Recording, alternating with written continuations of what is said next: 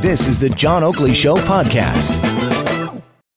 It is a great day for talk radio. I don't know. Uh, we seem to have lost focus on this whole teachers and uh, the unions on strike, rotating strikes. I know yesterday they announced that the uh, Catholic elementary teachers, or is it just right across the Catholic board, they were going to have a strike, a one day strike. Uh, these are the ones that are rotating as well as now province wide. So there's sort of a mixed bag in there. It's the unions up being uh, the pressure on the education ministry. Uh, and some of the details that are coming out of the negotiations because a mediator called him back to the negotiating table yesterday. And uh, where that is all going is anyone's idea that uh, this will be settled anytime. Because the idea, the uh, principal concern is, I think, the wage component. Unions want the 2%, government standing firm at 1%, and ne'er the twain shall meet, which is problematic. Then again, uh, if everybody stays out of school because there are concerns about this coronavirus thing, who's going to know the reason that school doors are shuttered? You know, when it comes to this matter of education, it's got me up a rope. I've been confounded for years that this is something that uh, can't be addressed through parental choice and competition. Uh, but we know that the public system for many is sacrosanct. And uh, if you've got the money, the resources, you can send your kid to a private school. There's another third rail, if you will, and that's reform within the system itself, the public system. And that's being called for now by a new group, a new organization called Canadians for Excellence in Education. Jocelyn Bamford spearheads this initiative. She's a president and founder of the Coalition of Concerned Manufacturers and Businesses of Canada and has joined the Oakley Show again. Hello, Jocelyn. Hi. Hi, John. It's a great day for talk radio and excellence in education in the province. Well, all right. Uh, what about excellence in education in the province? Uh, tell me, in your own words, what prompted you to found this organization? Well, we are seeing an education system that increasingly is not producing quality candidates for, for us to hire for for the employers that ultimately the education system is to prepare people for. And uh, we also noticed that we don't have a voice at the table. So who has a voice? We don't have a voice in curriculum. We don't have a parents don't have a voice in the table. Increasingly, we're seeing that unions not only drive uh, the support for the teachers, but they also increasingly drive school trustees, and they're starting to drive curriculum. And that for us is very problematic because ultimately we see an education system that is more focused on indoctrin- indoctrinating our students and less focused on preparing them for jobs that we provide. Yeah, as you say, the trustees or the school boards uh, provide little value to front lines or individual school communities. Uh, you want to elaborate a little more? Well, we're we're all for having the front lines get the resources. So we're trying to figure out when we look at the uh, education budget, and anyone can go online and look at where the money goes for education. The large majority is taken up by wages and benefits. Um, so how do you scale that down? You, we think um, that we need to have a fundamental redesign of how the education system is operating and where the money goes. And I don't see school boards who increasingly have become politicized. Um, as you can see, um, a, a, few years back, why this all started is I was reading in the newspaper, and the York District Labor Council had their slate of trustees that they were supporting. And you know, as an employer, I was like, the trustees are supposed to be the voice of the parents. Um, why are the trustees becoming the agents of the unions? And sure enough, you know, when there's a lot of candidates um, after the election, a, a large majority of them were voted. So, uh, you know, it concerns me not only as an employer but also as a parent with three children in the education system. And then uh, layered upon that, I saw an, an education system that was increasingly being politicized. And you know, examples of of that were my son coming home with a play that said fossil fuels are our enemy, and having to repeat that in school, and um, uh, somebody bringing forward from our coalition a uh, where do you sit on the political spectrum, which was uh, provided to high school students, and where they gave them 20 questions, and basically those 20 questions were extremely biased. And if you were a nice person, you were an NDP or a liberal, and if you were a bad person, you were a conservative. Um, and sat on the right end of the spectrum. So, you know, we saw tons of examples. And most recently, a parent brought to us this writing challenge, which you can find up on our Facebook page, which was um, where the teachers uh, gave the, the high school students a writing topic. The topic was um, budget cuts mean that one subject must be dropped from the curriculum, pick a subject, and write a letter to the Premier Doug Ford arguing why sh- this should not be cut.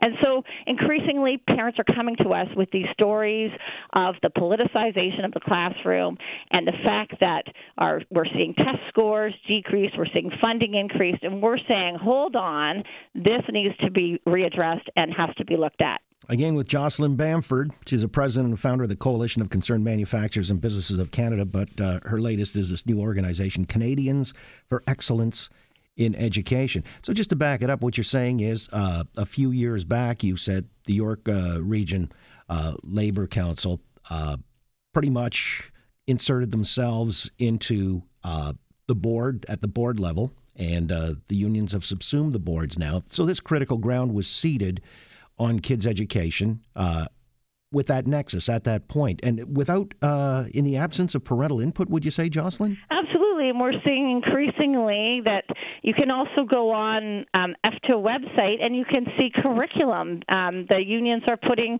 curriculum worksheets that teachers can download to deliver, and I, and you know, as a parent, I'm saying, why as parents, I don't get any input in the curriculum. I sat on parent council for six years.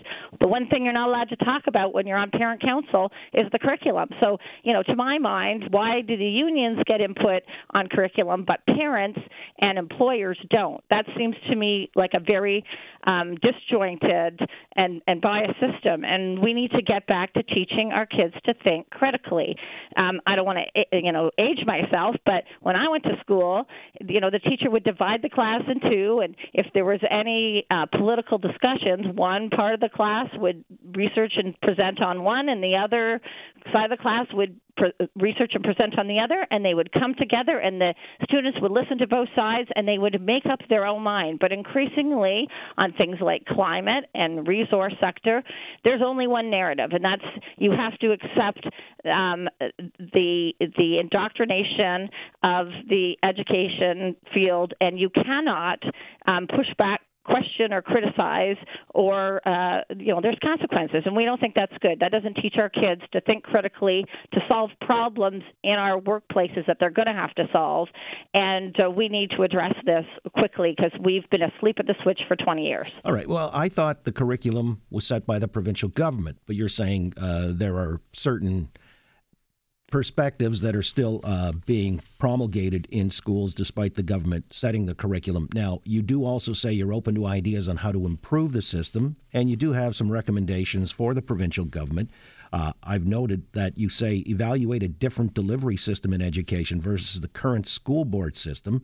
Uh, what does that mean exactly? Is that more parents involved in that, or, or, are you intimating that maybe choice and competition in the system is necessary? We think we should look at all of the, the above, getting rid of uh, some of the school boards because they add costs and they don't deliver value, looking at voucher systems. We're open to exploring any options that get us to excellence in education, and nothing should be at the off the table. The one thing we are asking for is a parent's bill of rights because there currently is no parent bill of rights and we're asking for an ombudsman for education because when when there are situations where where uh, clearly uh, the there's politicization in academia and there's indoctrination in academia parents should be able to go to an ombudsman to get a ruling and get some action because right now it's very difficult for them too. Um, also on things like um, uh, you know rote learning, there should be a lot of things that people, parents that are concerned, have a vehicle to go and bring their concerns forward and have them investigated.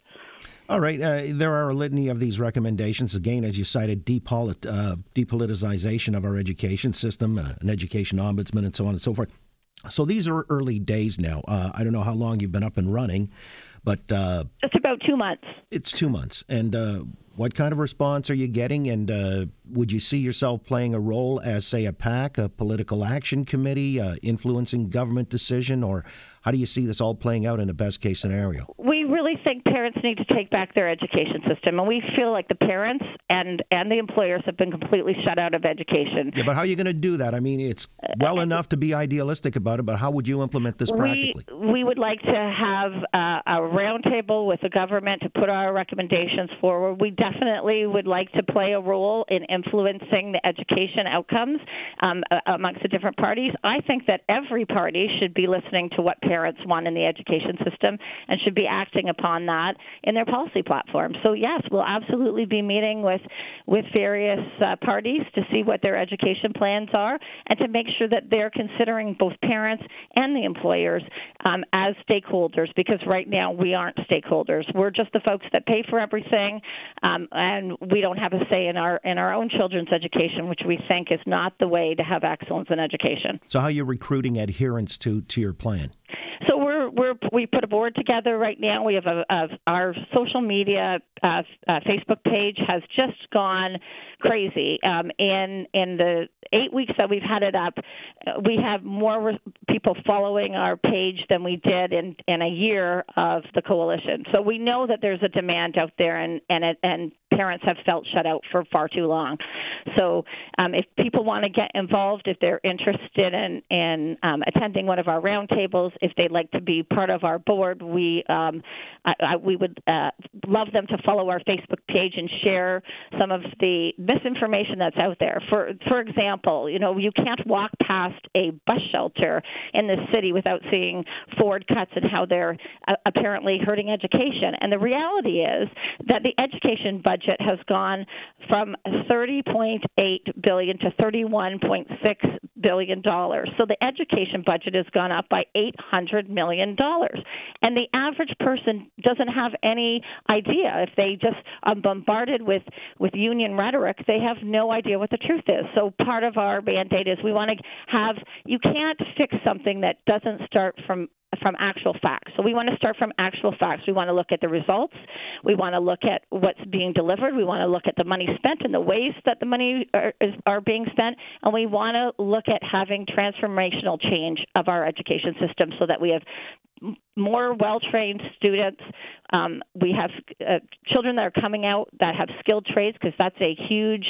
Um, right, you want area. to take back the education system, is what you're saying, I guess, in a broader term. So I'm guessing you're supporting Minister Lecce and the Ford government in their fight with the unions. We absolutely are because we think there needs to be balance, and we think the union has completely overplayed their hand, and parents and children are the ones that are suffering. And you know, we st- we stayed quiet um, for a long time because we're so busy trying to, uh, you know, keep food on the table. But it's become a tipping point right now where this province is in debt, the unions have too much power, the parents have none, and it's time to take back our education system. All right. Well, we'll see where this one goes, Jocelyn. You have to keep us in the loop. Thanks so much for at least giving us a sense for where you're uh, on with your latest gambit. Thank you so much. Thanks, John. Always a great time to spend some time with you and your listeners. Jocelyn Bamford, president and founder of the Coalition of Concerned Manufacturers and Businesses of Canada.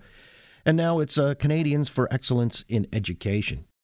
Thanks for listening to the John Oakley Show podcast. Be sure to rate, review, and subscribe for free at Apple Podcasts, Google Podcasts, and anywhere else you get your on demand audio.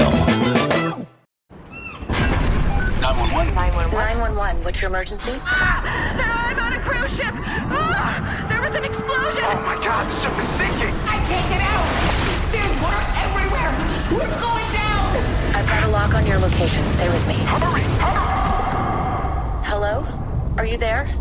Help is on the way. Angela Bassett and Peter Krause return in an all-new season of 911 on a new night. Thursday, March 14th on Global. Stream on Stack TV.